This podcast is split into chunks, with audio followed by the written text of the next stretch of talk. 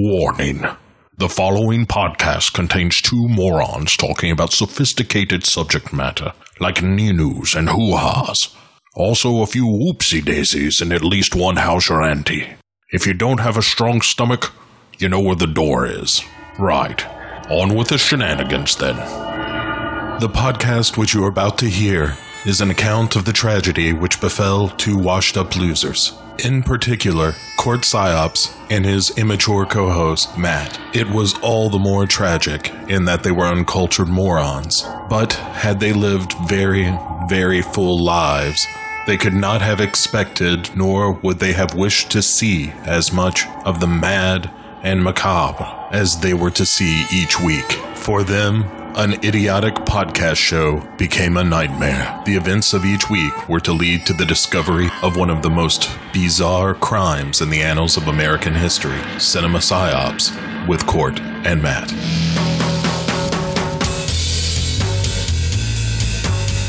What is PSYOP? PSYOPs for psychological operations is very simply the art of influencing how people feel and think and ultimately how they behave and what they do. You don't have to defeat the enemy on the battlefield. It's better if you can convince the enemy to do what you want him to do without having to fight. And that's really the intent behind PSYOPs, to convince people to do what you want them to do.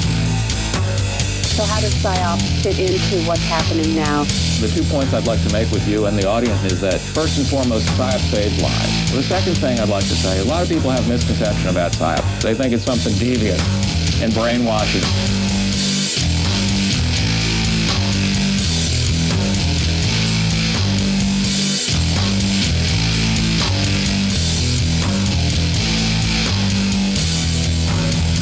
Say you don't know exactly what's going on right now, but we do know that there are some PSYOPs going on, right? Ma'am, I don't know. Cinema psyops. And I believe with all of my heart that it is a contributing factor to our juvenile delinquency of today. Why I believe that is because I know how it feels. I know what it does to you. Cinema psyops. They think it's something deviant and brainwashing.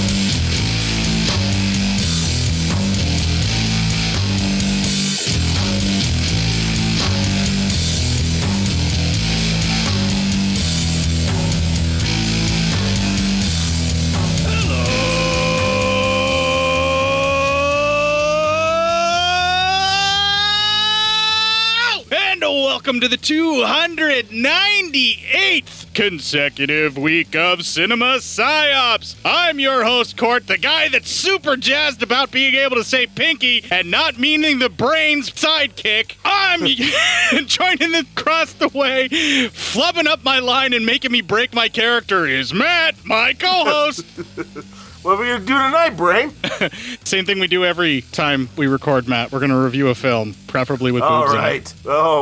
See, nothing wrong with that. All right, so in the um, comparison things, I was alluding to people talking bad about. I, I don't know how to pronounce Raika Ike, Ra, Ra, Ra, Raika Ike, I believe. Um, they're talking about about her specifically. Our man in the field, Robert, has put up a beautiful post explaining that with the quotes and all of that kind of stuff. So Uh-huh. upon the completion of the recording of this episode, or somewhat during, depending upon what I feel like it, I'm going to run off and put that in the group announcements page to make sure that everybody gets to read it. I am by no means at all a expert in pinky violence or pinku aiga or pink films or Roman pornos is what they are also referred to all over there. Um, Wow, Roman porno's nice. yeah. Okay. Just to kind of sum it all up and give you sort of like a, a, a litmus test, right? Um, Japanese films started including nudity and some of the more kinky sexual aspects, and it was usually like the super low budget films. They're called pink Yeah. because of all the flesh that's on display, or as that's that's my understanding. There's not really like a universally agreed on definition. So what I always just assumed was they were very rudely saying pink as in to refer to the center of everyone's favorite uh, anatomy whenever you're watching women be naked, right? Yeah. But the Sure. Japanese films, they never show that. So are they talking about pink as in the areolas are always pink? Because that's not always the case. Yeah, uh, that's good. I don't know, man. The hell are you doing over there? The main thing to discuss here, though, is pinky violence or pinku aga or uh, the Roman porno films, what whatever. It is like softcore porn type films with hardcore insane violence, at least in the pinky violence aspect of it, and then sometimes some more kinky stuff like uh, bondage, S and M, all that kind of shit. Yeah. Okay. That has been going on for quite a while. I mean, like we're talking. It started in like the late '60s, but really, it kind of came to its end towards the late '70s. But the tradition is still there. They're still making the films. There's still stuff like this being made and released. It's just like the heyday. It's kind of like you know our sort of like porn grindhouse revolution thing. It could only really exist late 60s, early 70s, late 70s into the 80s, and then it kind of dies the same way that our home video market killed the grindhouse almost, or at least All tried right. to. So it's kind of the same thing. But the main focus of Toei's particular pinky violence stuff is major badass fucking woman who just so happens to be the leader of an all-girl gang in a high school or involved in the yakuza or is some type of cr- like in some type of criminal underground element who literally waylays everyone in her path. Sometimes Yeah. with shotguns which is still cool to watch on film. I'm, I'm down. Sometimes with samurai swords as we're about to talk with sex and fury. Now the comparisons between lady snowblood and sex and fury are tantamount. You can really see there's i mean the revenge the samurai part of it takes uh, is it Meiji era they both take place towards the end of it or right after the wars that japan won and like the the birth of the nation kind of thing where it's starting to cross over into becoming a modern civilization because it's won these wars and it's on this high and all that crap right Yeah, we keep seeing that in a lot of these movies so far that we've done.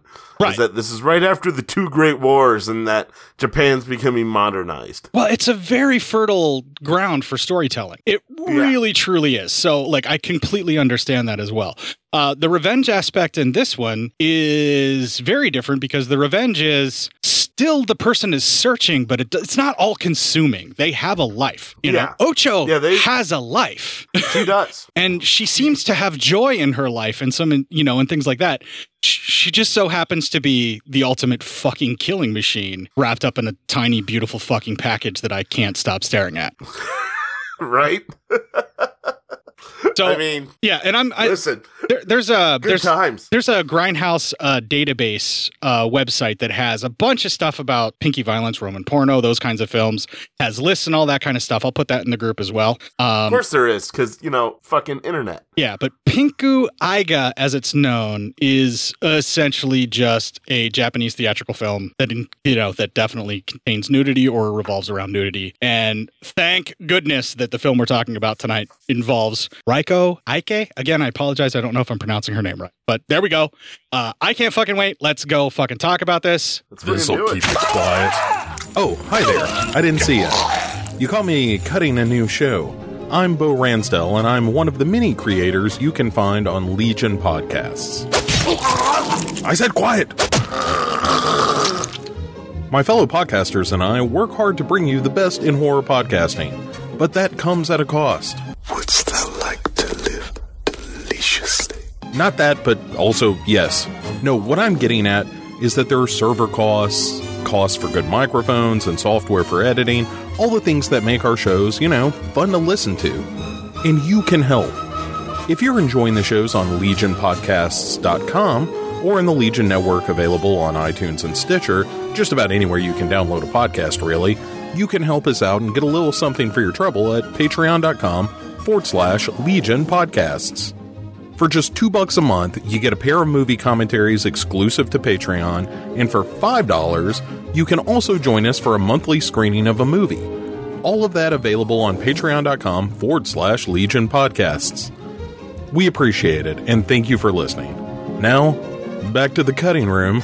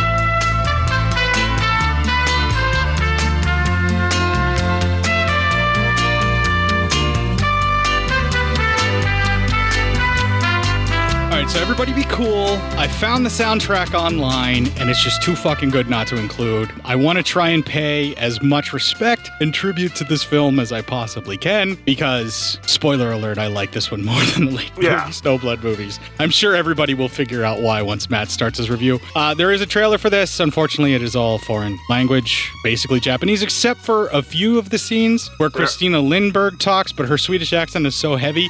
I'm glad that they subtitled her in the Yeah. subtitle file They- that we had. I almost clipped it that when they, they spoke English to one another, Uh-huh. and I, I was like, "Oh wow, this is so weird." They they do this in other countries' movies, you know, because in some of our movies in America, they will have scenes where two characters speak their own language, and we get subtitles for it.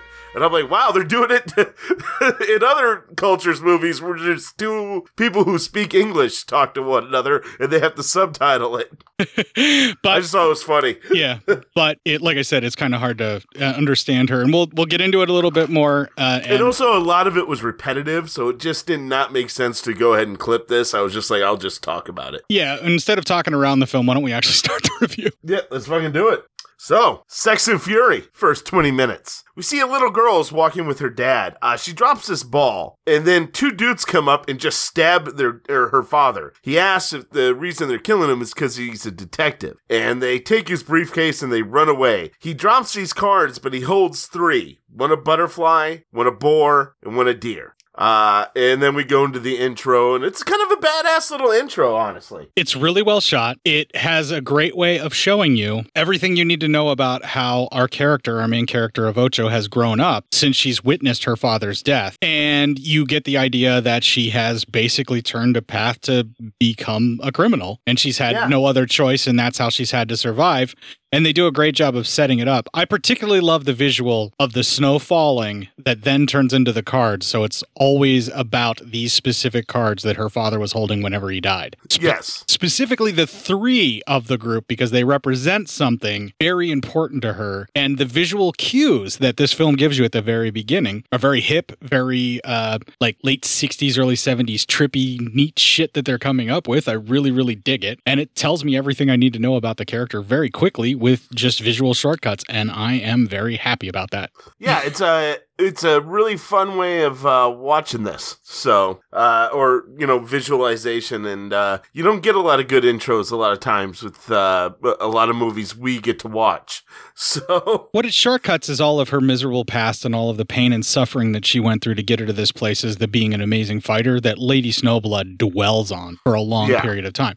Now, I'm not saying that as a shot at Lady Snowblood. I'm just saying they found a way of telling that same story. But because this one is not so focused on her misery, her anguish, and her hate, this one's more about let's have some fun. And oh, by the way, she's miserable, angry, and full of hate. yes, yeah.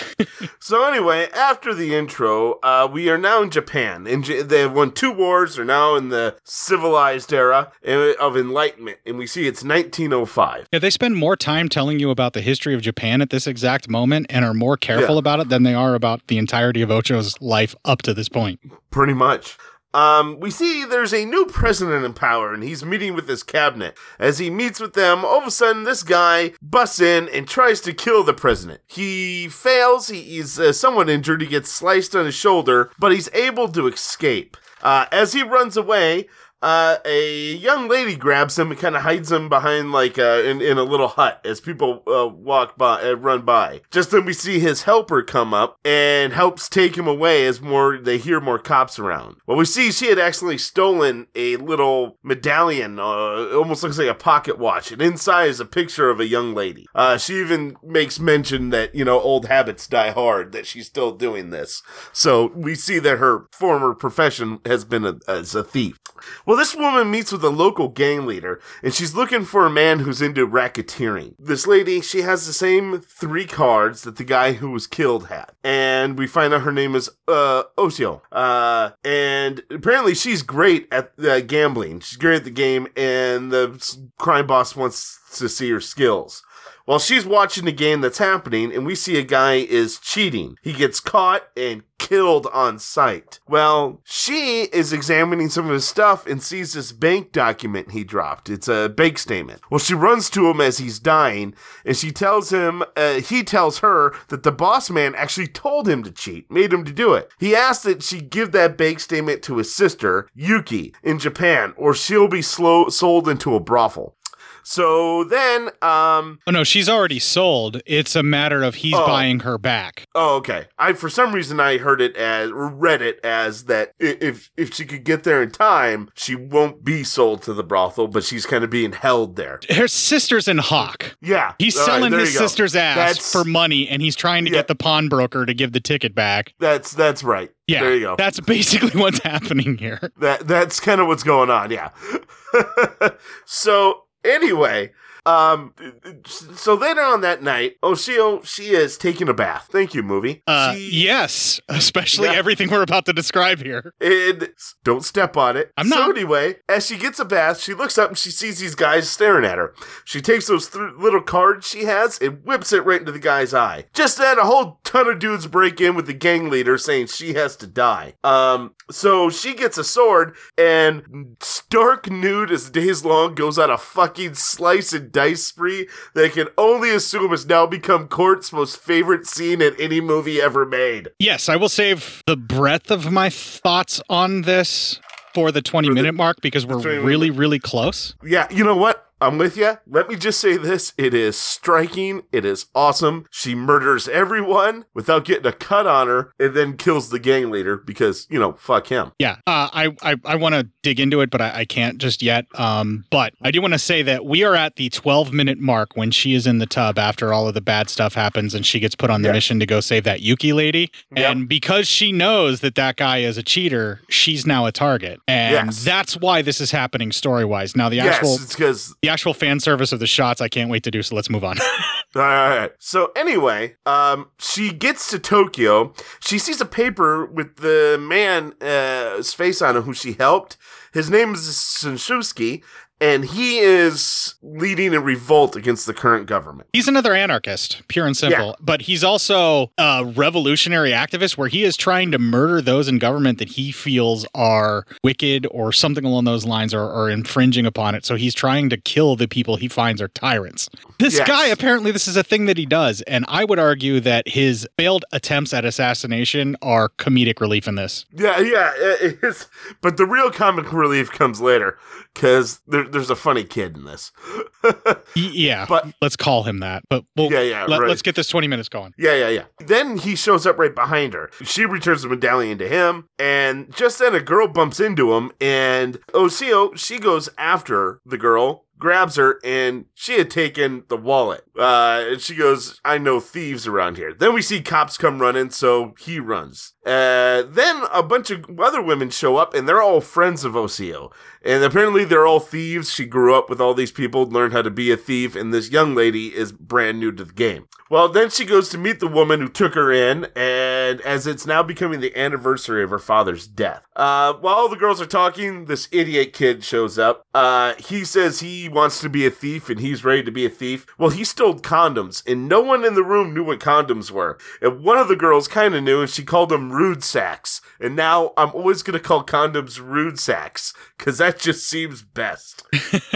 He's Uh, also supposed to be comedic relief because he falls on his ass. He thinks it's broken. Then he f- wants to make sure he can fart, so he farts in his hand, smells Yeah, it. and he goes, Oh, it smells bad, so we're fine. Yeah, he must be okay. And then he tries to get some other chick to smell his fart too because it's Yes. still in his hand. Like, It- I'm sure he's supposed to be comedic relief, but I just want him gone the entire time he's on screen. Pretty much, he annoys the fuck out of me. Yeah. But he also stole the condoms from the new girl who is now part of the team. So he sucks at everything. He should just be dead. Yeah, he is total comedic relief. I think all of the men are bumbling idiots in this movie. Yes, they very much are. Yeah. Uh, which is real life. And by I the should way, clip that, to men are bumbling idiots. Go ahead. yeah, and then that ends the 20 minutes. Court, I give you the floor. First time I watched this film, Yeah. I said to myself, okay, samurai revenge flick, kind of not really my thing. By the way, I watched this before. I watched Lady Snowblood. I think I said that already. Yeah. I said, I will give it 20 minutes. And we'll see. If I get at least one good sword fight bout with lots of bloodshed like I've been promised, then I will give this movie more of a shot and we'll we'll go the whole way. Let's let's give this a chance, right? Yeah, right. And I knew it was going to be a little sleazy because it was called Sex and Fury, so I knew that there was going to be some kind of like sexual component. Also, I was aware of Christina Lindberg, who we need to mention is in this movie.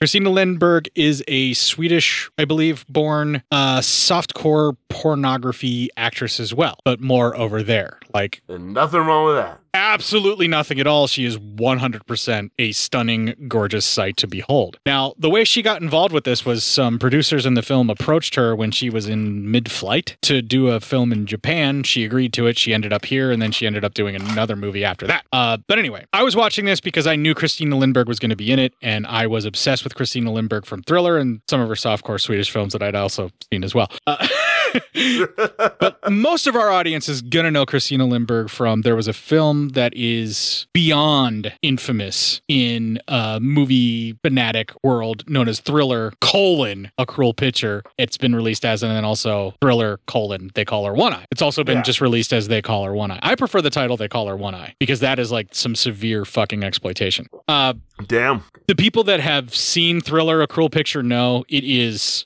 pretty gritty and pretty um, violent and rapey, but then also very much a rape revenge type film. But it takes the heroine a long time because she's addicted to heroin. Oh Jesus Christ. It's, it's really grim and dark material to to to digest, and I absolutely love Thriller. Do not get me wrong, but it is not a film for everyone, and I fully accept that. So I was thinking that this was going to be the same kind of film as what Thriller was, and so I was giving it that twenty minutes. So the gambling thing happens. That guy gets stabbed a bunch. I'm like, all right, so I guess you just gained a full half hour. I'm going to give you a little more time. We'll see what happens. The 12 minute mark hits. She's in the bathtub, and I'm like, thank you, movie. I'm enjoying it. That guy opens up the vent so they can spy on her. She throws the card to blind the one dude. And then the next thing I know, a nonstop fighting sequence of her completely naked, slaughtering men left and right, getting sprayed with blood. And it's so gorgeously shot. The choreography is amazing. And I don't know if you noticed this or not, but in this particular film, none of the men that are facing her have any honor. None of them wait for her. None of them. In Lady Snowblood, there was still some traditional honor fighting where they weren't just sneaking up and trying to stab her from behind or, Yeah. or anything like that. They tried to do like a full frontal attack and, you know, that kind of thing, like where it was more of an honorable, you know, skill against skill alone. These motherfuckers are trying to desperately murder her in any way, shape, or form that they can. But she is so good that stark fucking naked, she can mount a guy and stab him through the chest with all of his friends watching in fear in the fucking snow and do this amazing footwork that they show where it looks like she's barely even no, she isn't. She's not even really touching the snow. I don't know if you noticed that or not, but she's not leaving footprints No, in the snow not. when she's doing it. Everybody else is. I mean, like they really took the time to do this shit and do it right. And it is like this fairy tale fucking samurai slaughter. But by the way, she's completely naked, and all of the men are taken back by that and don't know what to do because they're all completely distracted. And that sequence where she hops up after she stabs that guy and they do all that fancy footwork and she slashes a guy behind her that she's not even looking at and then gets sprayed across the lower back and buttocks with the blood. That moment forth, I was like, I care nothing else that happens in this film. I love this from here on out. yeah. Like this was everything I was hoping for in an exploitation film, all in one package. And I was so ecstatic. And I'm so heartbroken that this has still not gotten a high definition transfer. It's only on DVD everywhere. Like, and I don't know if it will ever get one. That breaks my heart. Oh man. Just for this sequence alone, I need to see this in high def. I need to see this restored, man. Somebody out there do something with this. Yeah. All right. Well, I that's mean, it was fun. yeah. The, the first 20 minutes really sets up the story really, really quite well. I, I And it sets a nice tone. I mean, you're gonna have fun. Right. The, the entire time that you're watching the film, you know you're talking about dark subject matter. You know you're seeing dark subject matter. You know that bad things are going to happen to just about everybody that's in the film. Yeah. But even the music in the film, and as we heard that I played it at the intro, one of the earlier tracks that I believe is what they played over top of the intro of the film. The entire film is setting up a we're going to have a good time time action movie. Oh, and by the way, there's going to be lots of nudity. Like that's the way the theme plays. Like when I think about exploitation, this is the kind of movie that pops into my head. Whether it's a Waka Jawaka wah pedal fucking guitar riff from a 70s movie, or it's this kind of like orchestral score with like a more modern twist to it and sound, and then lots of grotesque violence and nudity. I mean, that's kind of all I really need. And this Yeah, this right? this film delivered it in spades, like right at the start of the movie, to just kind of show you just how badass of a character she is. And then they're like, "You you're pronouncing it Ocio, right? Because that's how it sounded. Ocio, Yeah, Ocio. Yeah, Ocio is Oh. what I'm trying to do. Ocio or Otio. Yeah, I, I'm just gonna call her Ocho because it's easier for me, and that's. I was about to just call her Ocho as well. Yeah, it's you just know what? She's the Ocho. she's Ocho for me. That's that's Yeah. you know I All right, can't I'm gonna can't, call her. I'm gonna. I'm gonna go with Ocho as well. I can't fucking pronounce this stuff otherwise. And I fully admit that and I apologize. I I feel it would be worse if I tried than if I just pronounced a word that I knew that I could when I was referring to her. That's why I've always called her Ocho. Yeah. Okay. right from the start because I just never even thought of it any other way. But they, they show Ocho as a badass, and then the rest of the journey is going to be this sort of like interpersonal drama where she starts to suss things out, and it's a little bit of a detective story where she's trying Yeah. to find out what's going on, and and also she's trying to do this little hero's journey to save this one girl Yuki and maybe get her a fate that's not as bad as what Ocho survived. So cool Yeah. you know that's that's what we've got set up here and i'm like okay well you gave me all this fucking front loaded violence and bloodshed and nudity all in one gloriously shot package i just sit back i relax and i let the rest of the movie wash over me until the violence or nudity hits again Yes, of course. Yeah, I mean, and it's so that that whole fight scene was well choreographed too. I mean, forget the fact that she's naked, which is really cool. I mean, Jesus Christ, how awesome was the just the fight scene of it? well and the way they filmed it too if there was even a hint of pubic hair in the shot or of female nethers in the Yeah. shot the entire shot would be ruined that sequence Yes, because a lot of it exactly. Mm-hmm. is held in one shot for a lot of the stuff that she's doing in the camera and i believe that the reason that they show her footwork and then the dude's just falling down dead is because that's easier to shoot for a good amount of the fight for the deaths and then also they don't have to worry about the actress turning or standing too far with her legs apart to where maybe some light could creep up and you could see a, a hint of it because that would be a major no-no. Yes, Still yes. kind of a major no-no over there, I believe, because they still blur stuff out like pubic hair and shit, right? I, I believe you're right. Yeah. Yeah, so but the way that they shoot that, and it's a lot of it is a one shot. There there are some cuts, but a lot of it is one shot. It's so masterfully and so beautifully done. Like you know this is where they spent the bulk of the time. Oh yeah, of course. Yeah. Yeah. Well, uh, yeah, just an awesome way to to get a movie started, right? Well, yeah, we obviously can't stop fucking talking about it, even though I've signaled we're going to go into the next 20 minutes. Yeah, so, all right, yeah. all right, we're going to the next thing. We're there. But when is now? when will then be now? Now is then. Yeah. So, all right. So, okay. So, Ocho, at the start of the next 20 minutes, Ocho meets with the pimp. He says he claims he doesn't know Yuki. But then this big boss shit stain is what I call him comes up and he says there's a lot of dock. He tells the pimp that there's a lot of dock work coming. He's a, he owns a construction company and that, you know, a lot of that work will come his way. And he wants the new girl because he wants to deflower her because he says that is his hobby. So he's a shit stain and he's fucking gross. Oh, and Ocho was trying to make the deal for that same girl, Yuki, from the same guy who flat out lied Yes. to her and said that there is no one here of that name. Yep, exactly. So everyone's a shit stain, and Ocho should just start hacking away at everybody. Uh, pretty much everybody that's male in this story, yeah. Yeah, yeah, yeah, yeah. Of course, the girl is Yuki, we see, and before he can deflower her as he's starting to get rapey, Ocho shows up with the cash to redeem her. He's pretty much, no, we're not going to do that. She kind of tells the story and everything, what's happening, so that he sees the callus on her hands and knows she's a gambler. So he proposes a gamble game uh, against a Western lady gambler who's one of the best. If Ocho wins, she gets Yuki. If he wins, he gets them both. So, uh, this guy is obviously fucking gross, and he should die soon. Yeah, he's dealing with women as if they are a commodity and not a human being. This is a flesh peddler and or he looks as women as property or notches on his bedpost. That's why he definitely looks at them as, as property. Yeah, and or notches on his bedpost. All he really cares about is the fact that this is a girl that he will deflower and he wants to do it violently and he wants to ruin it so her first time will forever be marred by his disgusting ass. That's what he gets And- off on. But in his mind, he'll think she'll always love him for it because he's he's supposed to be God's gift to women, apparently. Yeah, he's a fucking So- textbook narcissist. He might as well have a blonde wig and an overpriced suit that's ill fitting with a tie that goes down to his fucking knees. Am I wrong? Yeah. nope, not at all. so then we cut to uh we there's this big ball and this guy announces that the number one dancer out of London comes in. This girl has a name. It's Christina. I know that now, but I'm only calling her London throughout the rest of the goddamn movie. Which is the actress we've discussed a little bit earlier. That is Christina Lindberg. And, her sh- name is actually Christina in the movie as well. Right. And she is 100% just striking to look at. Yes, she really is. Yeah. That is very true. She is captivating, and when she is naked, even more so. And good lord, I need to stop talking about my crush on Christina Lindberg. This is going to start getting creepy.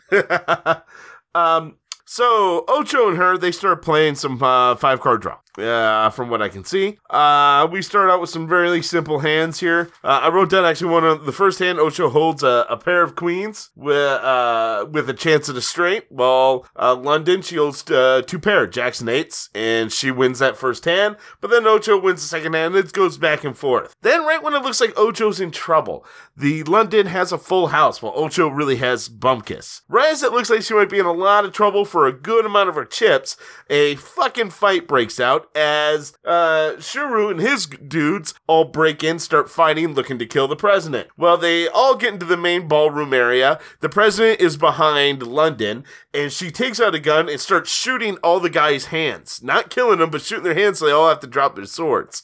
She's doing, she's a, a crack shot, and then she sees Shu and she's she freezes up and we see that she is definitely the girl from in his locket. Uh, they both stare at each other and a guy behind her is telling her to shoot shoot. She shoots at the floor. Before anything else can happen more police break in so shu and his guys run off and they set the game back up. But we can tell london is completely out of it. She's singing about shu thinking about all the time they spent together. We see visions of them making out. She is sweating like a motherfucker and we see Ocho starts winning, starts winning. Finally, she thinks she has Ocho right where she wants her. She has four kings, but then Ocho lays down four aces and wipes her out and wins the game. So Shitstain says then he will release Yuki to Ocho at noon. Uh, London and Ocho shake hands as a, you know, congratulatory thing to each of them.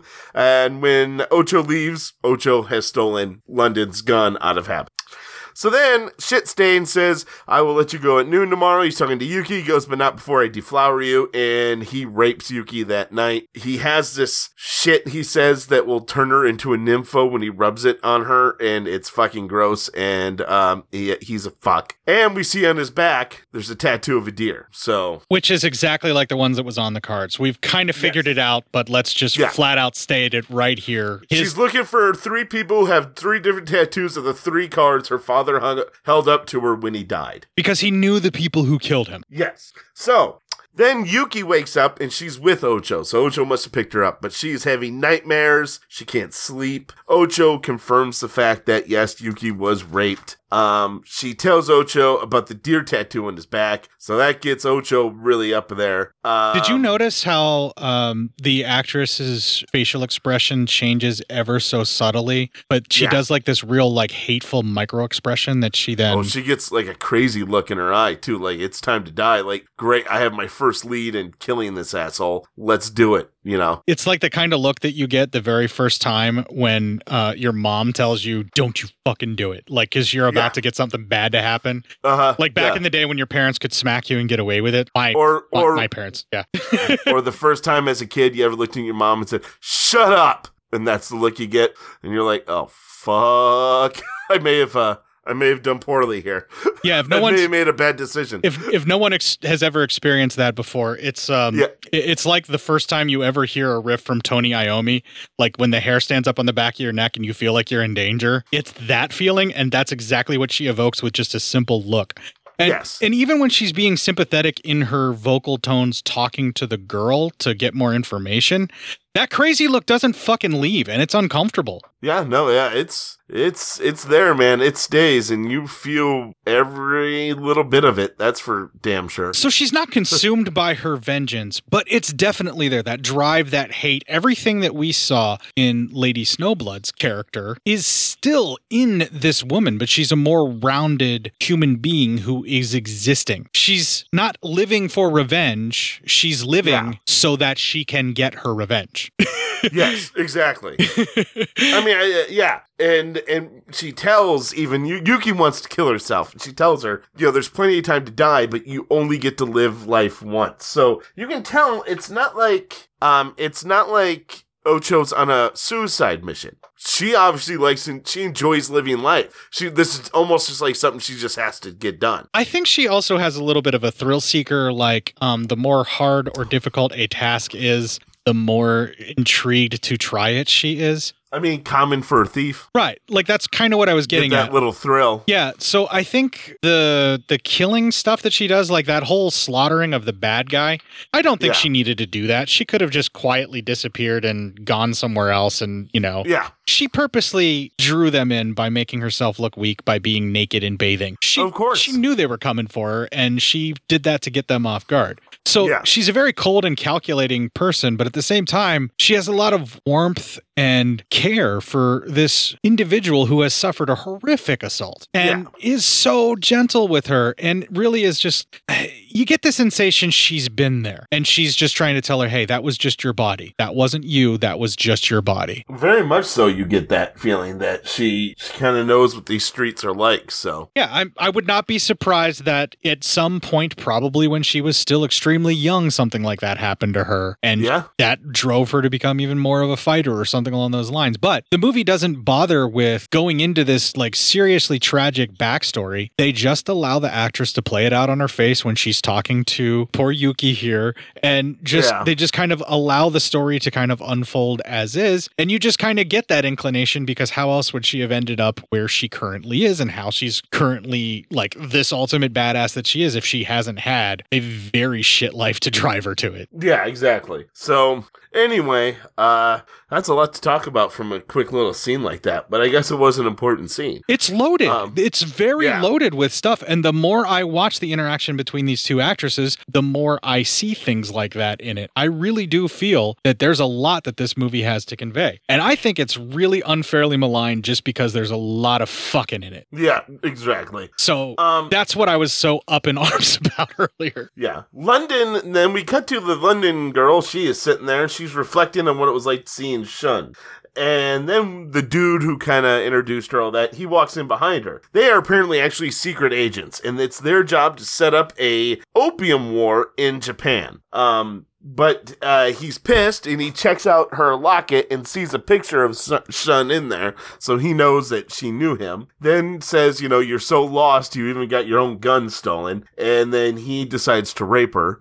And she then has a monologue where she's like, I learned to be through being a, a spy uh, that I can detach my mind from my body. So she just kind of leaves while he fucking rapes her, and that closes out that 20 minutes, and that's fucking gross. All right. There is a downside to Pinku Eiga, Roman porno, and Pinky violence films. Yeah. Unfortunately, and I have no idea why this is, it just fucking is. A lot of the sex in them is gonna be sexual assault. Yeah, There's it seems that way. a lot of it. And depending upon the film, it might be predilected upon that. That might be the whole, of the tale in some of these films. So there are landmines like that in, in Pinku cinema. Pinku Well, cinema. it seems it seems to be that way in uh, in a lot of these films, like these type of uh, films. Yeah. So exploitation films really do use rape excessively so in a Yeah. lot of cases. Um there's got to be another way to do character development or to show someone as a despicable human being for wanting to do something along those lines. And if you're doing it for titillation um i think you're sending the wrong message as is this is stuff we've already kind of discussed. Uh this particular rape sequence with christina lindberg is particularly egregious for myself in that yeah, she goes somewhere else. She dissociates from it, but then the movie shows her enjoying it and engaging in it and allowing. She at one it point like being- moan, yeah, th- that got really weird. But then she like talks about how she just kind of dissociates her mind from it all, so that it all kind of, so you know, she maybe doesn't, I don't know, piss them off more. I don't know, like to because they have to learn how to do it, you know, because of their training. It's just all bad. whatever it was, this particular scene was significantly more egregious. Um, the what happens to Yuki is thankfully a lot less involved in sexuality, but the entirety of Christina Lindberg's scenes revolve around her in situations where she is having sex not willingly, and then it turns into willingly, where she's being assaulted, but then decides she likes it in a lot Yeah. of cases, and Ugh. this is the hardest thing to process in this movie for me. Um, Yeah. It is really hard to to to sort of deal with, particularly because I've already seen a movie where she gets fucking brutalized by people for like a good portion of the movie and hooked on drugs, and I just watching it again makes me flashback to that. Ugh. God, Jesus. Yeah. But thankfully, after this scene, the sexual assaults go away. We don't have to deal with them anymore for the rest Yeah, of the movie. Yeah, this is kind of the end of that. So And when I was watching this again, I always forget about them because obviously the thing I always remember is the she's bathing and then slaughters a bunch of dudes and then the fights at the end that we'll talk about when we get there. Um, I forget about this part in the middle. And honestly, I don't even really think about the sex part that's in the film that much. I just think about the slaughter and the nudity while slaughtering sequences with uh, Ryoko Forest. So, I mean, you know, like when I totally selected this, I, I should have warned you. Like I, when I was watching it and both those scenes happened, I'm like, eh, he'll be fine. It wasn't that brutal. He's seen worse. it wasn't. Yeah, I mean, I've seen worse. So you Yeah. know, I- and also you go into some of these things prepared. Yeah. So I Um, I would say that the next time that we are doing a sexualized samurai film, like any kind of pinky violence or pinku eiga film, like if you get the sensation that that is what we are covering, which I will more or less probably tell you, Yeah.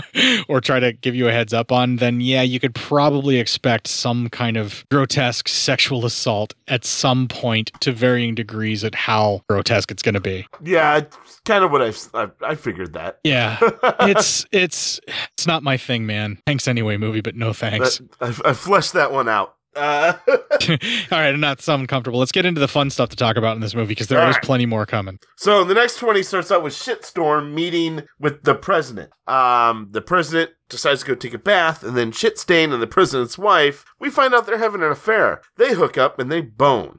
After they're boning, they're having quote unquote pillow talk. We find out that uh the wife, the president's wife, is Ocho's mother and the wife of the cop that was killed. Uh, she kind of looks off in the distance and just says she wants to die. Um, so she, you can tell she's not really enjoying life. Uh, but apparently she's always been kind of uh, a philanderer, I guess. Uh, this guy's known her since before she was married. So, because the guy even says, you know, you you have more, you have too much of an appetite for just one man. You never should have married that poor cop. So maybe the guys that murdered her husband did it for her. Who knows? But the, the thing that they're they're doing here, where she's Ocho's mother, but also just abandoned her daughter and left her alone with the father, and then the father ends up murdered. So like she doesn't even like Ocho doesn't even Uh, no, know. you get a you get a flashback. She was there when the father was murdered. All right, I was trying to leave that out because we haven't seen it Oh. yet, but No, that happens right here. You Okay. see that flashback happen just now cool. in So- this scene. okay, so, So, she's we're cool. Yeah. All right. So we know that she's a part of it, and we know that he knew her back in the day, and we already know Yeah. that he has one now of the we tattoos. don't know if she's a part of it or if she just saw this guy get her husband get killed, and now she's hooked up in this life of just killing herself, kind of. You know? This is what we, We- know. we don't know She anything else. Watched this man brutally murder her husband with a group of Yeah. other men, and is now sleeping with him. So Yes. clearly, while she may not be involved, she's very much okay with it. Now here's the here's the feeling I got is that these th- this guy the three she's looking for didn't directly kill her uh, oh the three that Ocho are looking for didn't directly kill her father but they sent the men to kill her father. Because we get a good look at these men and they look nothing like the men they are now. So and they look much older back then. So it's almost like she's looking for the three men who sent the hitman to kill her father is what I got out of it Okay, I always just assumed they were the same guys, and this is how they made their bones. Yeah. I,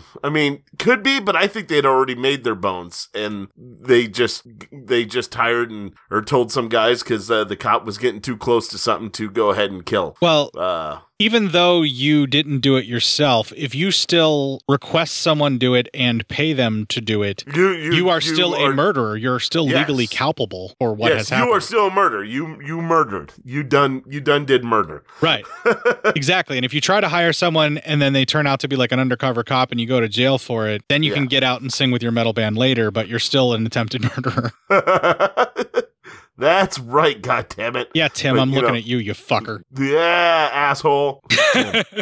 but anyway, um, just to kind of come back to this, what I'm basically hinting at is she knows this guy fucking killed her husband or had her husband killed or whatever, and she's still fucking him now. Yeah, she has to have an idea that this guy was involved. Right. So- she has to know. So she's Ocho's mother, and she's involved in some way, shape, or form, or at least knows and or condoned it, which is Yes. still not fucking cool. The story continues to get dark, but it does it in such a fun way. Yes. Um, well, then we see Sean has a meeting, uh, and they're trying to decide when to strike next. Well, we see a man is watching them. Well, um, then uh, the president, uh, Shitstain, they're both having a meeting with the commissioner about stomping out these, you know, renegades and anarchists. Well, the guy comes in and says, I, I found their meeting place. So the next thing we see is cops breaking in. Uh, Shun is still able to escape, and he runs into Ocho's kind of place, and she hides him. The cops get there, and the other women stop him, say, you know, only women can come in here. And then that stupid kid pops up and goes, yeah, only women can come up in here. And th- that was just dumb. Well, then he tries Uh, to say that he's gay to get away with it, but it's yeah, yeah. it's it's an attempt at humor to be some comedic relief. And yes, it does not work for me, but I can see where someone would probably find this guy hilarious. I I mean, you know, maybe for the back of the day, that was funny. You know what I mean? Uh, we could also chalk it up to a cultural thing, like maybe just the Yeah. way that he's all goofy and silly is funny, you know, culturally speaking, or maybe everybody thinks this guy's fucking annoying. Mm, Yeah, maybe. Maybe this is their Jerry Lewis. Who knows? So the French will find him a genius and no one else. Yes, exactly. Now you're getting it. So anyway, um, then uh, we see kind of Shun and Ocho are hiding in this shed, and Shun tells a story to Ocho of how there is evidence um, against the president and this business guy years ago that would have taken him down, and they never would have came into power. But uh, that evidence was stolen from a detective who was murdered, who they had murdered. Um, the uh, that's the evidence that would destroy them. And of course, this makes Ocho very interested because that's her father. Um, they, he says, then Shun says, then after they got that evidence, they killed his father, who was president at the time, to take power. Uh, then they have a little bit of a moment where it seems like they, they may be getting romantical, but, um, then, uh, then we see that the, uh, a gang led by the, the pimp break into Ocho's lady place where all the thieves live. Lady place. lady, well, I don't, I mean, I don't know. It's all women who are supposed to be there. It's a And- and- ladies' hostel and or a brothel. I'm not sure which. I don't think it's a brothel because none of them are having sex. They're just thieves. So it's a ladies' hostel of thieves. Yes, something like that. And they grab all the girls, string them all up in a room, and start beating them. Well, Ocho shows up with a gun. One guy, she has a hostage. One guy tries to shoot at her, and like an awesome thing, she, uh, or one guy throws a knife at her, and like a great thing, she shoots the knife. I was like, that's fucking awesome. Yeah, she shoots the knife out of the air as it's hurled at her, like almost instantly. His arm goes and she moves real quick and then puts the gun back on her hostage like it's nothing. Like and looks at the guy like, "What else you got?" Yeah. what, el- what else you gonna do, bitch? so, um, after that, uh, they all, she's like, if you let my girls go, you can have me. So he obviously agrees and lets all the girls go. And then they're all like getting ready to, they want to torture her. And she goes, I'd rather have Shitstain take care of me. So he comes from behind the wall because she knew he, she, she knew he was there. Um, and so uh, then they cut to they're in bed together. She's nude and she says she wants to apply some perfume. Well, she goes into the restroom and she takes out this thing from her hair and it's this little jar stuff. She's really rubbing it into her skin. And wow, they they take a moment to show her rubbing this stuff into her skin. Yeah, thank you, movie. Uh, this is a wonderfully romantic thing for you to do for me. Yeah, I mean it's it's it's it's really nice, isn't it? Everyone's having a good time. Uh, I believe the only people that are not having a good time here would probably be the kind of folks that don't want to see this lovely actress perform this intimate moment for us. Yeah, right. Like if Um, they're just not into what she has to offer, let me just put it that way. Uh, I'm going to put Sure. it as delicately as possible. Then they probably won't enjoy this as much. But for s- sweeps broadly to everyone else that possibly could enjoy such a thing, uh, Yeah. the rest of us are just fine. we're we're Yeah, very the rest happy. of us are we're doing okay. this is this is gorgeously shot, and Yeah. she expertly displays her body. And good lord, is it titillating? it really is. Yeah, I- I mean it really is. You're not wrong. Not wrong at all. This uh, actress, again, I can't. I'm just gonna probably mispronounce her name, and I'm so sorry. But Reiko uh, Ike is absolutely stunning, and she puts in the work for all of the choreography and the fighting. And I just I got to see more of her stuff. Right, we got to do more of her Right. stuff on this show. Yeah, Right, agreed. and I agreed. I know that we need more stuff. I know that our one listener who will stick with us through thick and thin, Robert, The one listener we got. the one we know for sure is out there if we keep putting out episodes. Robert, our man in the field, Yes. also has a thing for her, which is Huh? which is partially why we had the write ups that we got from him on this. He's quite the fan, if I'm not mistaken. Uh, so there we go. There we go. And if anyone needed to find a reason, um, well, the naked slaughter and bathing scene, should do it. But if that's not your thing, like if women covered in blood doesn't do it for you, there's this sequence, and this should pretty much seal the deal. This really should. So, uh, he actually opens up the door and sees, I think it's the same of stuff, or at least the vial is the same of the stuff he used on Yuki, which drives him crazy. And so he gets her on the bed and starts kissing her and everything and starts going all over. And then when he actually starts going down on her, he starts choking. Um, apparently it's a poison from Germany is what she put on herself. Uh, How did that So- not poison her, or did she take the antidote? Maybe she took an antidote, or maybe you have to ingest it orally for the poison to work. It won't absorb through the skin. But she put it on her vagina so that when he started licking at it, it would poison him. Maybe Or, she put it on the outside, not on the inside. but depending upon his technique, Well, maybe, you know, he's a selfish man, so maybe the technique ain't all that great. okay, let's just say that she has spent years building up a tolerance to iocane powder. Yeah, yeah, okay. I mean, why not? It, it'd be word for the Dread Pirate Roberts. Right. So let's just say that's the case that she has a natural immunity to the poison and uses this tactic specifically to kill men. Yeah. Um, you know, like in a very personal manner. I would say that this particular revenge is extremely brutal. Oh, yeah. Well, anyway, um, she demands to know where the butterfly and the boar are. And he says, you'll find out, you know, when, when it's time and you'll enjoy it. And he kind of has the last laugh after he gets done, you know, puking up blood and then he dies. So shit stains at least gone. I also feel that the reason she killed him in the manner that she did is more for avenging what happened to Yuki. Yeah, I think so as well. I well, think she also wanted to make a him- card of the deer on his body as well. I think she wanted him to suffer specifically. Yeah, instead of just a quick stab, she wanted him to choke on his own fucking blood and die. Like- and I enjoy it. she kind of knows that the deer is a man and she knows sort of who or she knows the deer and she knows sort of who the boar is but there is another um the bird is the one that she has no idea who that is but the boar she has a good idea or at least knows where they are you know like what underworld that they run and she knows that he's in this town he just she just doesn't know who he is and then the bird she has no fucking clue who they even are and the guy Yeah. the guy says that when she finds out it's going to be fun for her Yeah. So, I mean, good times had by all right there, right? sure Every everyone's enjoying life now. So, um, uh, so then uh, we cut to uh the uh London is sit- standing there, and her handler or spy leader is talking to her and saying now it's time for her to use her spy work and her body to get some documents they need from the president. Uh, meaning the producers feel like you need to do another sex scene. Pr- pretty much, yeah. That's that's that's what that would usually translate to, if I had to, you know, guess money on that. uh, so Uh, she's then, as they ride to the president's place, she's just thinking of Shun and wants to see him one more time. It's kind of sounds like she why she does what she does. So, uh, oh, oh okay.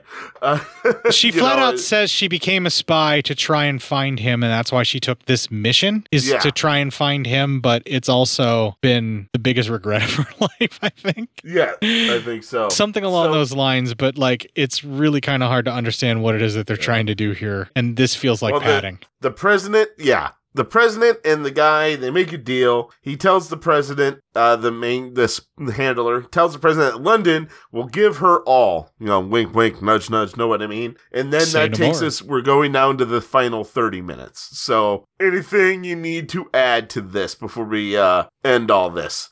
No, because I was gonna say like there's a sex scene that's kind of coming up, but then after that it's like boom. The last like twenty ish minutes of this is just nonstop go go go. Yeah, agreed. It's gonna be, we're gonna go. Yeah, well the the sex scene that we were talking about, this was probably the contractual obligation that she appear in two different sex scenes, one of them Yeah. involving other women and a possible three way, which we're about to get to and discuss. Um, but I really want to get to the the final fights and everything, and mm, we'll do final thoughts of the overall thing for the movie. But trying to sum them up at the very very end, I don't think we're going to be able to do because we got to dig into each individual action sequence piece Yeah.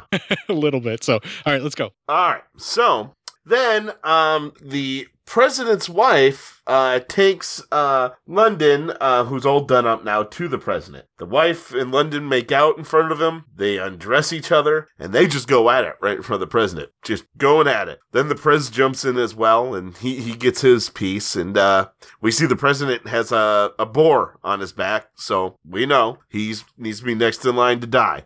Uh, all the while this is going on, we see Shun is spying on him, and he sees this whole thing happen. Um, later on, the Prez is laying down with London, and uh, the wife walks in and says, tells Prez about how Shitstain is dead and that Ocho did it.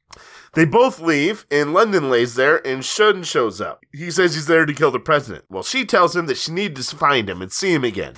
Last time they were together, she got pregnant. But he wouldn't stay, of course. He had to do things for his country. And she says how she just, she just hated him for it, hated him for leaving. But then she also sees that he still carries her picture in the locket. She tells him that they could run away. They have a whole life they could live. They could do this. But he says he must kill the president first. So she says to do it, do it tomorrow on the train when only I'll be guarding him. Well, then Shun uh, leaves and he meets up with Ocho. She says that uh, he he tells her to let him like he tells her about the boar tattoo, but says let him kill the president. She says no, she must kill the boar and then the butterfly. She's already dealt with the deer. So then Ocho and Shun both go to kill the president on the bus.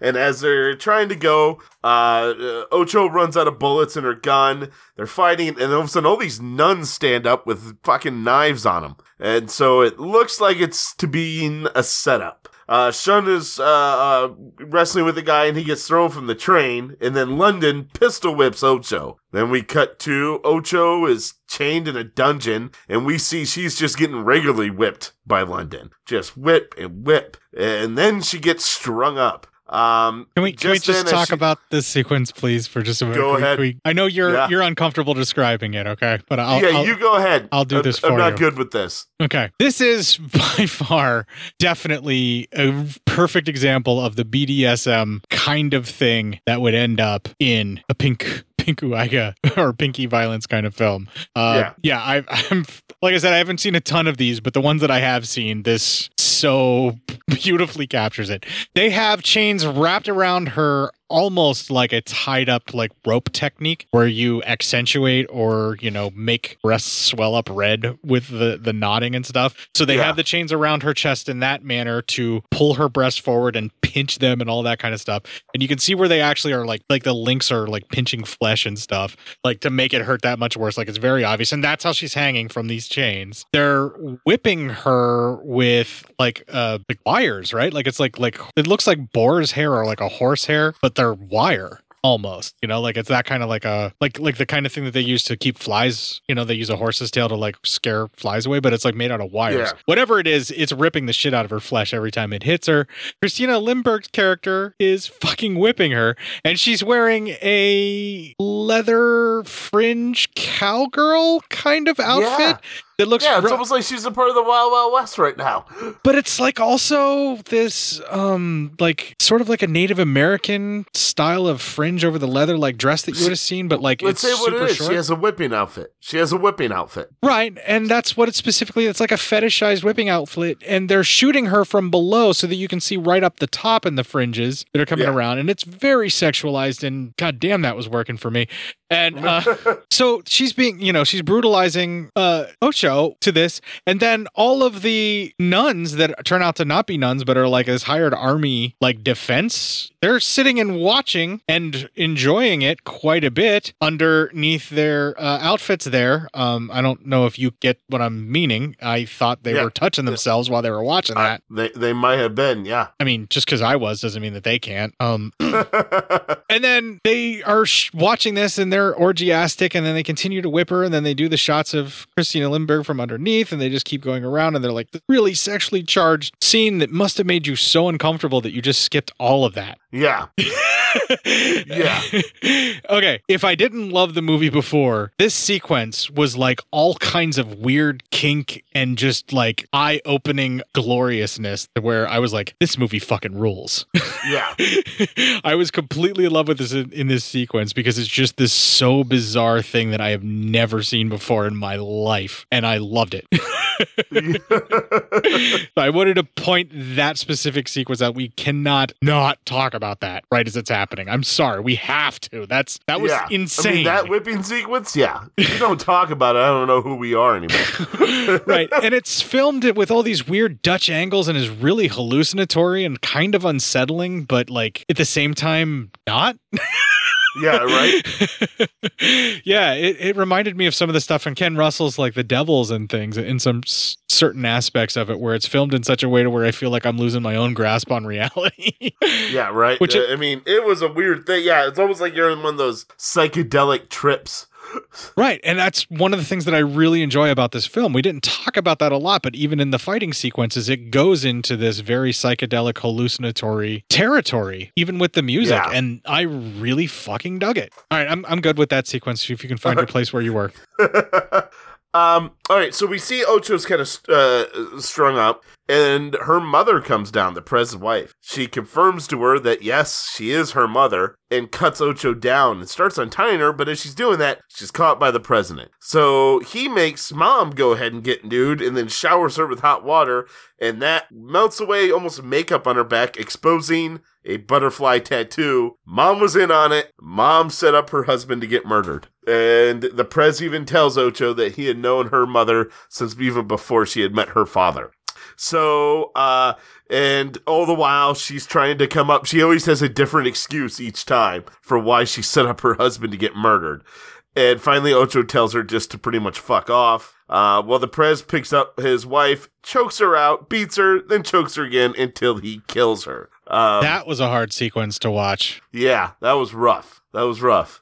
Um, then we cut to Shun and London find each other at a train st- station. Um, Shun's like, "Oh, you got my letter?" And she goes, "I don't know what letter you're talking about." And they see they're in, in a trap, and they were tricked there. And the spy handler and others are shooting at them. With the spy handling telling London that she has to die because they know all their secrets. Well, she is able to shoot one of them dead, and he's able to cut some down. But then he gets shot in the chest. Uh, as she runs up to him, she gets shot in the chest. Um, he's able to pick her up and try to walk away with her, and Spy Handler shoots him a couple times. Uh, and as they both lay there dying, he goes to check out his handiwork, and she's able to grab Shun's sword, and in her dying breath, kind of stabs the guy, killing him. And they both lay there on the ground. They kind of try to hold hands, and they just die. This was So a very that- Romeo and Juliet Yeah. sort of thing that they were trying to do with them. Uh, this whole the whole love story between the two of them feels like it's shoehorned in to give Christina Lindberg a, a little bit more of a shot to do what she needs to do.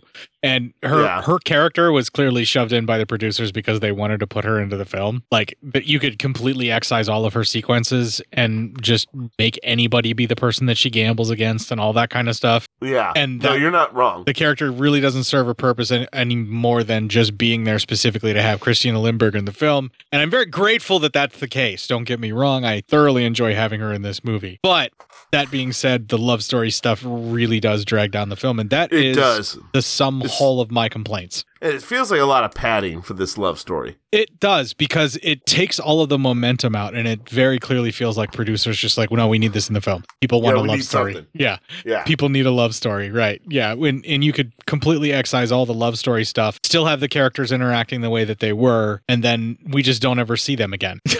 Yeah. and like we just assume that they're dead, and we're only following Ocho, right? Pretty much. Yeah. Yeah. So then we see Ocho is now hung up again, but she's using one of the mini cards to cut the rope. Now we see the president having a meeting uh, with his cabinet. Uh, the pimp has now taken over the shit stain spot. They're all talking about it, and then all of a sudden, tons of those little cards start dropping on the table. And then we see the boar one lands, and a knife goes through it, and then Ocho comes down. Now she starts slicing and dicing again. At one point, she has one titty out. She she's kind of getting cut as well because there's a lot of them. And so then at one point, she's just doing this topless. She's getting cut as she's cutting, so she's getting injured. Um, This is another thing that we alluded to, but it's full fledged here. These men are just Yeah. attacking her and trying to kill her. Yes. And they're not waiting. This is so realistic. This is what I feel like you would. This is what a, this type of sword fight would be like. Yeah. um, she um is severely injured. Uh, the commish gets a good stab on her, and it's down the commission, the prez. Um, she's able to kill the commissioner, and she finally meets up in the same little torture chamber to um the president who keeps trying to shoot at her, but he keeps missing, and she's able to throw a sword. It stabs him right in the heart killing him. Then she takes the gun and starts shooting the his tattoo on his back. She goes out into the snow. Uh, sh- I don't know if she's dying. I don't know what's happening, but she is very injured. She takes snow, rubs it, cleans off her tattoo, and we roll credits.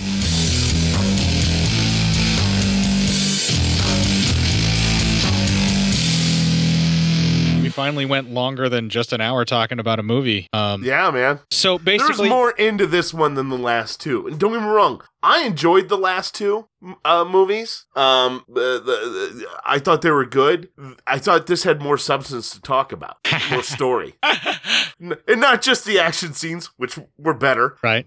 but the whole thing kind of I don't know. It was, a, it was a better story and how everything was kind of meshed together. It's a lot more fun to watch as well. Uh, Lady Snowblood really drags you down into her world and is not fun at all. Dark. Not at all. It's dark. It's Especially in the second movie, where anything she tries to care about dies in the second movie. The similarities are there. I mean, the world is almost exactly the same. The characters have Yeah. the same driving through line, but the big difference is Ocho is not consumed by No. her need for revenge. She, lives her life and then finally the opportunity comes about to where she can do it. It's Yeah. it's not that she hasn't been looking, it's just that she isn't so grotesquely obsessed with her vengeance and and she has friends. She has yeah, it's not the whole of her existence. she she has maybe not so much of a family of, in a traditional sense, but she had these people, and and all these people, while they were tortured for a little bit, were set free and are still alive. She didn't lose everything,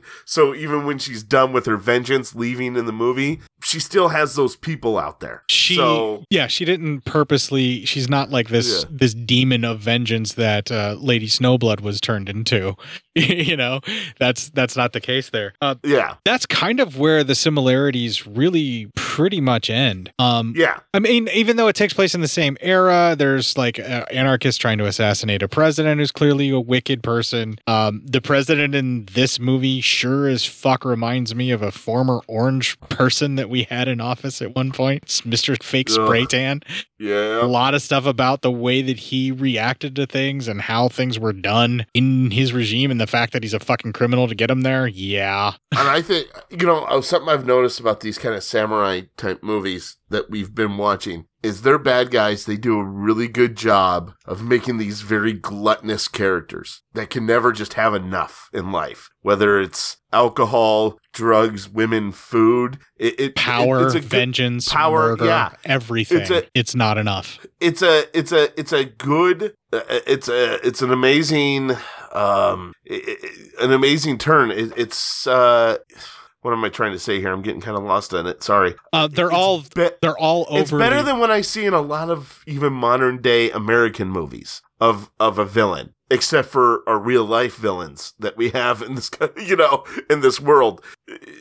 These these characters are what villains are. They're gluttonous for everything and they have no ability to be they have no control of themselves for anything so a lot of our villains are similar to how they're done in comic books where we glorify them but also still try to tell you no you really don't want to be this villain. Yeah exactly. Yeah that's a lot of that is happening in american films and these guys every single one of these villains in this particular film is very much just a vacuum looking to be filled with whatever sex violence power or money they can get. They're just Yeah. empty. They're not even really human in that they're they're really really just like narcissistic evil fucking pricks. And Yeah. you know even our hero who is still very nice and very kind and is taking care of yuki and everything even she i mean she was a pickpocket she's a thief but they're trying to be like oh she's a lovable rakish rogue. You know the real bad thing are these men in power. You know like the yeah. the thing the movie's throwing out at us here like is i mean it's weird to say this but it almost feels like a feminist statement that they're doing with this movie but they're also all this like nudity and like sex and rape in the film. But at the same time pretty much nothing gets done in this movie unless a woman makes it happen. Yeah, one way no, shape or wrong. another. Like even the president's power was really kind of because of his wife and he resented her for that so he kills her. I mean that's Yeah. kind of what happened because she was really the one running the running the thing and making him think that he was you know? Yeah. like and you know every single one of them i'm just really grateful that the woman who actually raised ocho wasn't the one who caused her father's death. The first time i watched this movie i was convinced that was the case. Yes me too but yeah yeah it's just uh I confuse the wife of the president and the woman who was running the hostel that yeah Ocho was in. Uh, I just thought that the reason the women were allowed to stay there is because the president, you know, made this happen for his wife or, or whatever. You know what I mean? Like, I just didn't, I totally didn't get it. I wasn't paying enough attention the first time that I watched it. It took me probably like the second or third time through when I was really trying to pay attention to the story and not just enjoy all the gore and the violence and the sex, which is the beautiful thing about this movie. You can watch it on a surface level, like being a shallow fucking prick that just wants to watch a lady carve up dudes nude. yeah right Like, i mean I know that for a fact. You can you can watch that several times and still enjoy it on just that level because that was me. Because probably about the third Yeah. or fourth time is when I started paying attention to the story and became even more impressed and in love with this film.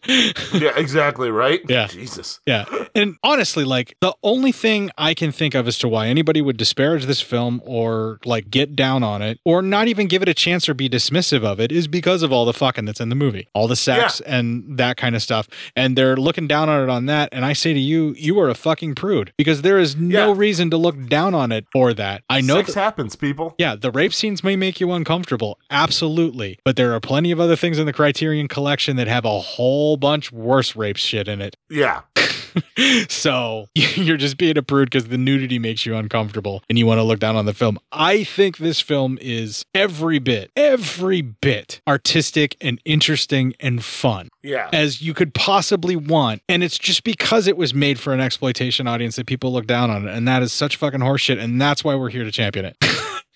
i agree god damn it That's what this show does best. We find those little weird exploitation gems that people have just somewhat ignored or just kind of looked down on, and we try to find a different way to look at it. And sometimes we can't, because sometimes it really is Some, garbage. sometimes it is that fucking bad it is garbage sometimes it really truly is birdemic. Yeah, yeah, yeah.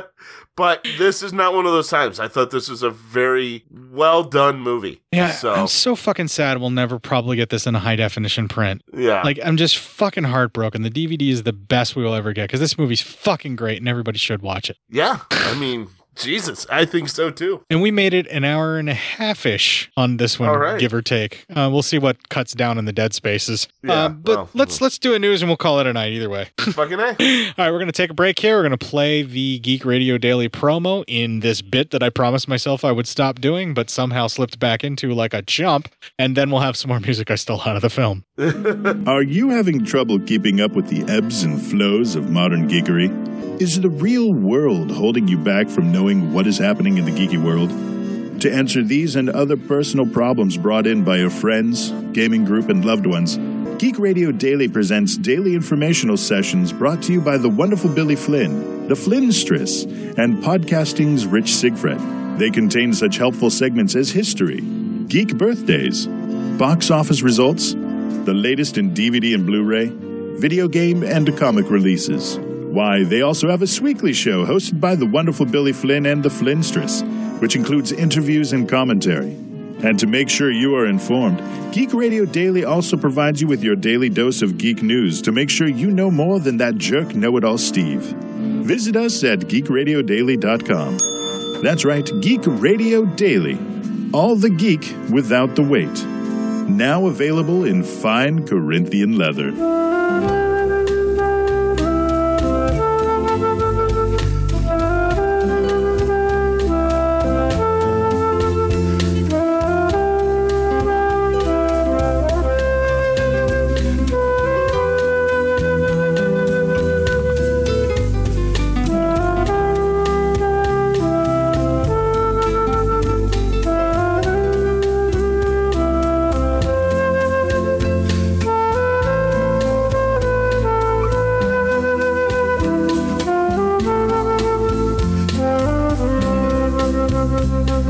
I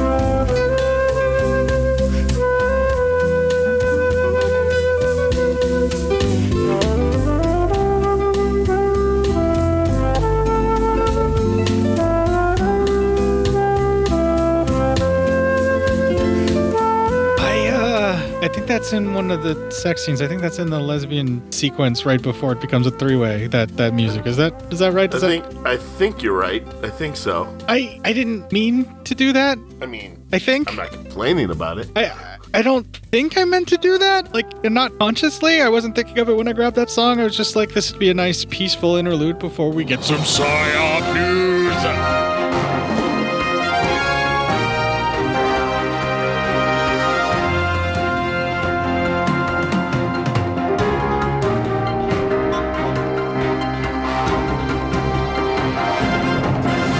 This story myself. Ah, look at Matt doing this. By the way, I've stopped putting those in the announcements, so now I've just tagged you and put the hashtag psyop news. Okay. That's how you can find them from now on. I, I still found this story by myself. Well, look at you being self-sufficient. Yeah, I'm a big boy now. so anyway, uh, Alaska Airlines bans state senator for continued refusal to follow mask rules. Oh, you just wanted a soapbox, you fucker. Fuck you. America's a bunch of cunts. Well, that's that's true.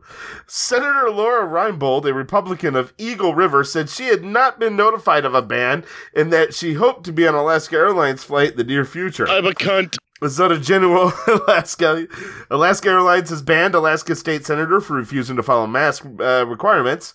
We have quoted, they said they, we have notified Senator Lora Reinbold that she is not permitted to fly with us for her continued refusal to comply with employee instruction regarding current mask policy. This is not the Spokesman sickness Ted with which I am said. He added that the suspension was effective immediately. Reinbold, a Republican of Eagle River, said she had not been notified of ban and that she hoped that, to be on an uh, Alaska Airlines flight in the near future. Last week, Reinbold was recorded in Juneau International Airport arguing with Alaska Airlines staff about mask policies. A video posted to social media appears to show airline staff telling Reinbold her mask must cover her nose and mouth. Reinbold told the newspaper that had been inquiring about a mask exemption with uptight employees at the counter. Uh, Because it's super hot, you should be able to fuck one time. she stated she was reasonable with all Alaska Airline employees, adding that she was able to board the flight to Anchorage. Reinbold has been a vocal opponent to COVID 19 mitigation measures and has repeatedly objected to Alaska Airlines' mask policy, which was enacted before the federal government mandate this year. I'm a cunt. Last year, she referred to Alaska Airlines staff as mask bullies after being asked to f- by flight attendants to wear a mask aboard the flight. America America's a bunch of cunts. And I promise you there's a payoff to this. The newspaper reported uh, after the incident, she reportedly sent a cake to some flight attendants bearing the inscription, I'm sorry if I offended you. Alaska Airlines has banned over 500 people. Thompson said the length of Reinbold's ban will be determined by review. It wasn't recently known how Reinbold, who was in South Central Alaska this weekend, would be able to get to Juneau, where legislative sessions resume on Monday. No other airlines fly from anywhere to Juneau except for Alaskan Airlines, and especially Anchorage to Juneau, which is the only way a flight would get to Juneau. And if she has to go, because Juneau is where you go to vote, and you cannot do that remotely in any circumstances in Alaska law, the only other thing could be a ferry trip, which will take several days. So this state senator effectively made it she can't vote any of her states anything anymore without a multi-day ferry trip. Put a quarter in your ass, you played yourself. Yeah, I got Well? nothing. I don't even want to fucking talk about it. you want me to do another one? Yes, please. All right. This one comes from our boy Robert. Robert. Our man in the field. May he not Our let us down as our own selecting from Matt Psyop. Asshole. God damn it. Uh, edgy man who stole the replaced women's shoes set free. Victims too disgusted to press charges. Oh, this one's creepy. A girl gets Well- terrified enough. The only thing that's going to solve that is a cock. Jesus Christ. I got. I got nothing for a shoe sniffer clip. Clip? Uh, a rare example of someone being below the law. About two weeks ago, a man in Nakuta City, Aichi Was arrested for stealing a pair of pumps that belonged to a music teacher. What made this theft even stranger was that when taking the shoes, he had replaced them with a nearly identical new pair. The ensuing investigation found a further 20 pairs of women's footwear in the suspect's home, suggesting that he had done this several times. I have a raging erection. He had also admitted to police that he had exchanged the shoes because he enjoyed the scent of the used ones. Man, that's just the worst hand job ever. That's how things stood as of April 10th, but upon further investigation, new details have come to light about this thief's modus operandi. It turned out that the man would survey the shoe cubbies of his victim's workplace and then take photos so he could purchase a convincing pair of lookalikes. Then, after buying the shoes, he would break them in himself for a bit before making the switch so that hopefully the victim wouldn't notice. It would seem this new information proved too much for initial victim to handle because the music teacher dropped charges against him, saying that the details of the case were too disgusting for her. Pulling it just She was- pull it. She wasn't alone either. After her story broke, many other women came forward about their shoes feeling suddenly different and reported it to police. However, none of them were willing to pursue char- pursue charges against the man for similar reasons. So they were just so grossed out by the fact that he was doing this that they're like, "Oh my Yeah. god, he, this is how he lives. Like we can't make Yeah. it any worse on him." As a result, on April 23rd, the suspect was set free and will not stand trial. The police have also determined that he was not stalking any of the women themselves, just their shoes, so they will not see charges on those grounds either. Due to the nature of the case, it was difficult to get cooperation, said an officer. If that's what the victims want, then there's nothing we can do, but it's a shame because we put a lot of work into the investigation. I have the most confused erection right now. Uh, meanwhile, uh, netizens were uh, amazed that this man will go unpunished, presumably because of what he did was so repulsive and insignificant that no one wanted anything to do with it. So, yeah, that's uh, that's a lot of stuff going on there. So That's- he broke into their house to take the shoes. or no work. He would go to their workplaces, and and they all would have to take their shoes off when they go into the office in their shoe cubbies. Then he would go find the ones he liked, take pictures of them, buy a pair that looked just like it, break them in himself, replace the shoes, and then take the used shoes home for stuff. Oh, dude, For- I completely forgot. It's like a cultural thing for leaving the Yeah. shoes outside of like a you know a, a certain living or area or whatever. I didn't. It didn't translate in my mind that that would happen in businesses as well, but that makes sense. Yeah, yep. So he did it for a thing. Uh, he did it for masturbatory purposes. It sounds like that, yes. Man, that's just the worst hand job ever. oh. I mean, It really is. the more you break it down and the more you think about it, it, it makes sense, right? Because like the main violation is he stole their shoes but replaced them with exact replicas just so he could have the shoes and sniff them and for whatever. And it's Yeah. like this it's like this thing that they're they're complaining about, sure, but when they find out that this is the guy that's doing it and what he's doing with them, it's like the embarrassment of being a victim to this guy's kink, because that's all I can Yeah. Really figure it is, is just too much for them. So they they're so disgusted by it that they're like, I just don't want to even be associated with it. Just let him go. Probably. Yeah. And so this is how this guy's going to keep operating until his behavior escalates because soon stealing the shoes won't be enough of a thrill when they're already outside.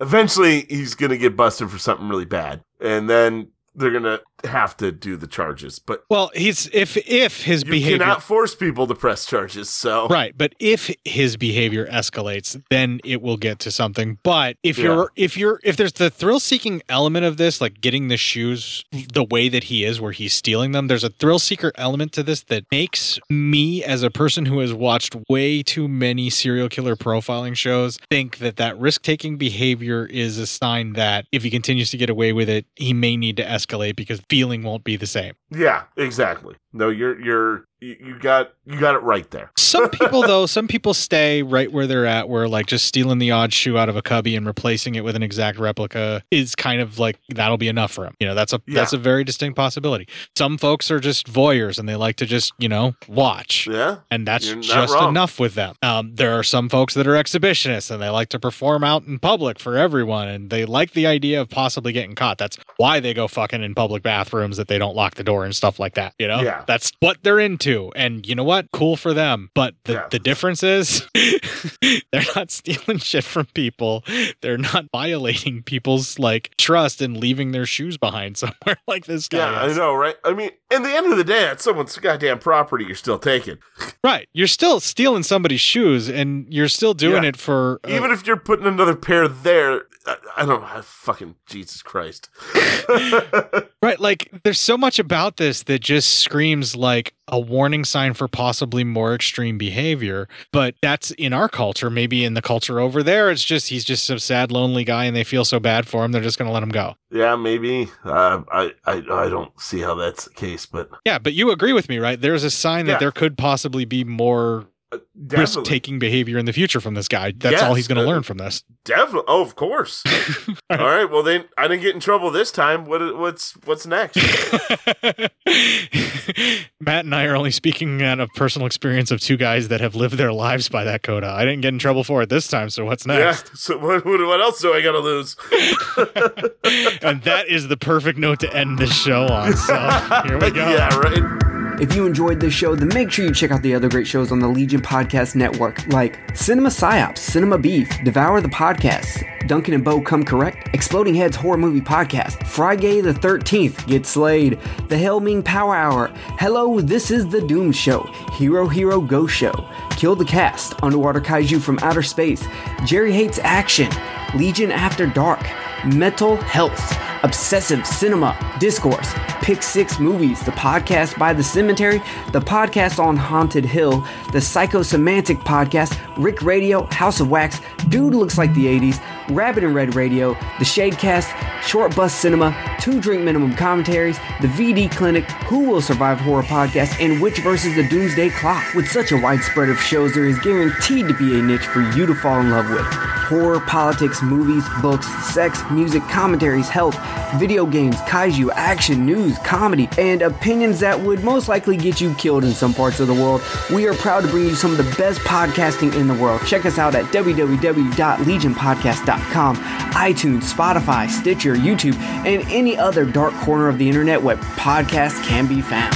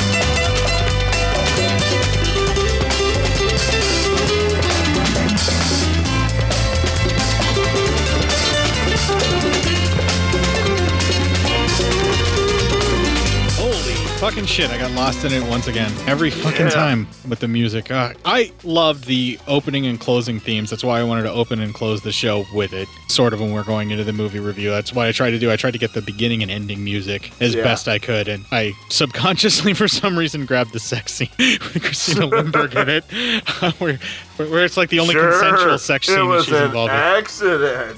It, yeah, I- it's subconscious. Sure, I, I don't. I don't think I meant to do it, but you know, who, who even knows anymore what the fuck is even wrong with my brain? Yeah, well, fuck it. Some of the best scientific minds have looked.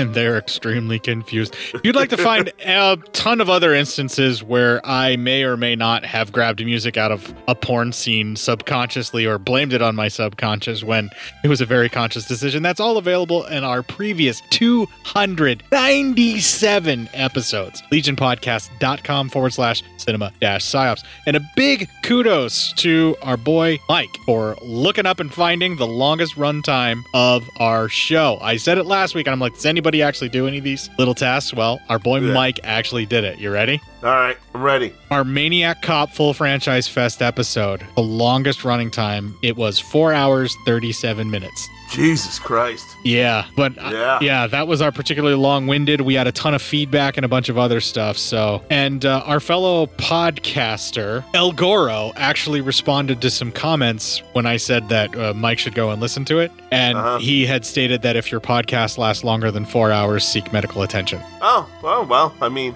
not a bad idea. Uh, that's I don't think it's a proprietus. Yeah, I, I don't think that Goro listens to this show, but if he does, um, you may note that we did in fact seek a medical attention, and our show does not go near four hours now. No, yeah, yeah. Nope. See, now we're we're much better. Yeah, that was a special show. That was like our 50th or whatever, and we had a ton of feedback and everything like that. I used to beg for feedback. I used to just like go around Yeah. and like beg everybody to give us anything so that we could like I just wanted to pretend like people listened to this show and cared about us. But now I know we got Robert. Robert will always be here for us, so We got Robert, and he and he he, he loves us. And of course, all the folks in our Facebook group at Cinema Psyops, we know you're not there just for the memes. We know you're there to kind of enjoy and share with the show. And Mike has proven that, at least in his case, for sure. We know Robert's always going to be there for us. yeah, right. so, you know, we, we've got listeners. We're good. We got our Facebook group, Cinema Psyops. I'm there as Court Psyops on Facebook. Matt is there as Matt Psyop. But pretty much right as the recording's happening, during the recording, that's the only time he's really there. Really, that's about it. That's the only time I can be bothered with you people. So if you try to message him there, he won't respond. He also has an email, psyopmat at gmail.com. You can complain about his news choice and how he was soapboxing, but he won't read it and he won't check the messaging on his Matt Psyop account at all, so don't worry about it. I don't know what you people want from me. I really, really don't. Participation, perhaps? That's all I'm asking. Oh, fucking Jesus Christ. Okay. You can email feedback to court, cinemapsyopscourt at gmail.com. Let him know that that really underhanded way that he guilt trips Matt is pretty fucking cool, and I'm impressed. I mean, it. I, I I have to admit something. It fucking works. Wow. Well, it fucking should because it's the only thing I can do. I have to guilt you like I'm your mother. It's the only thing that works for you anymore is the guilt button from mom. It really does. Yeah, it's the only thing that's ever worked. I mean, I'm Catholic. It's it's the only Catholic guilt, man. That's it. Well, if you are Catholic and would like to take exception with this with Matt, you can twit a couple of tweets on the hate-filled shitfest reformed as a porn bot heaven, known as Twitter. He's at psyop Matt there, and I am at court underscore psyop. And uh, if you want to talk about pushing buttons and uh, feeling guilty about it, you should go over to Instagram. Oh Jesus! I'm just saying, cause you know, you know, Yeah, There's all I sorts of there's all sorts of buttons that are like liking photos over there that you can push. Yeah, and then and then you feel bad about it later. You could feel real guilty about it later, Yep. looking at all those buttons to be pushed and everything, and that's Look at them, all those buttons. yeah. But one of the reasons that you can like make an excuse as to why you're there is the meme repository that is us. Cinema underscore psyops there. That is the page that I run. That's where all the meme dumps go. So like All those high quality memes. Yeah, usually on a weekday, like three memes a day, give or take. Usually with a theme. Sometimes if I'm feeling right, I'm trying to curate it there, and uh, Yeah. it gets moved over to Facebook as well, and then also extended to Twitter. But that's the primary meme repository. That's where you're going to find them all the easiest because there's episode release on Facebook that you're going to find really, really annoying and get in your way of all the memes. Yeah, yeah, and, and, and you always gotta be worried about getting zucked. I'm very careful not to be zucked. I try to follow the rules as closely as possible, but sometimes getting zucked happens, and when that happens, you just have to kick the fuck out of this week and make it your bitch.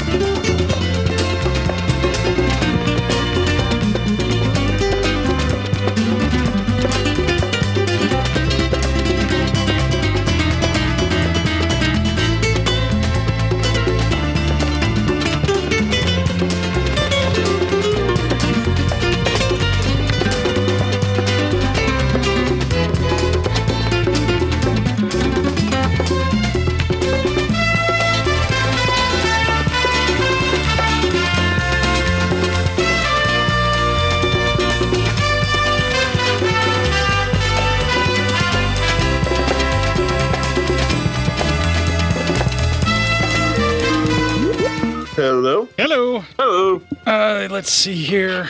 All right, start recording on your side. And I am recording. One, two, three. All right, do a little talky talk. Make sure the waveform looks good and that you're on your uh, whatever the fuck Yep. that mic is. I'm on the the snowball. It sounds dirty. Sounds Yep, like you'd like to have everything's sperm spit back into your mouth after a blowjob. I mean, we didn't really have to say it like that. You could just, you know, did the innuendo, but that's fine. There is no subtext in this show anymore. It's all text. It's all just we all just hammer it home with a sledgehammer. There's no nuance anymore. to quote and also impressionate Garth Marenghi, possibly the greatest horror author in his own mind. I know tons of authors that use subtext, and they're all cowards. of course, Garth isn't even a real author, but you knew that. No, yeah, yeah, yeah.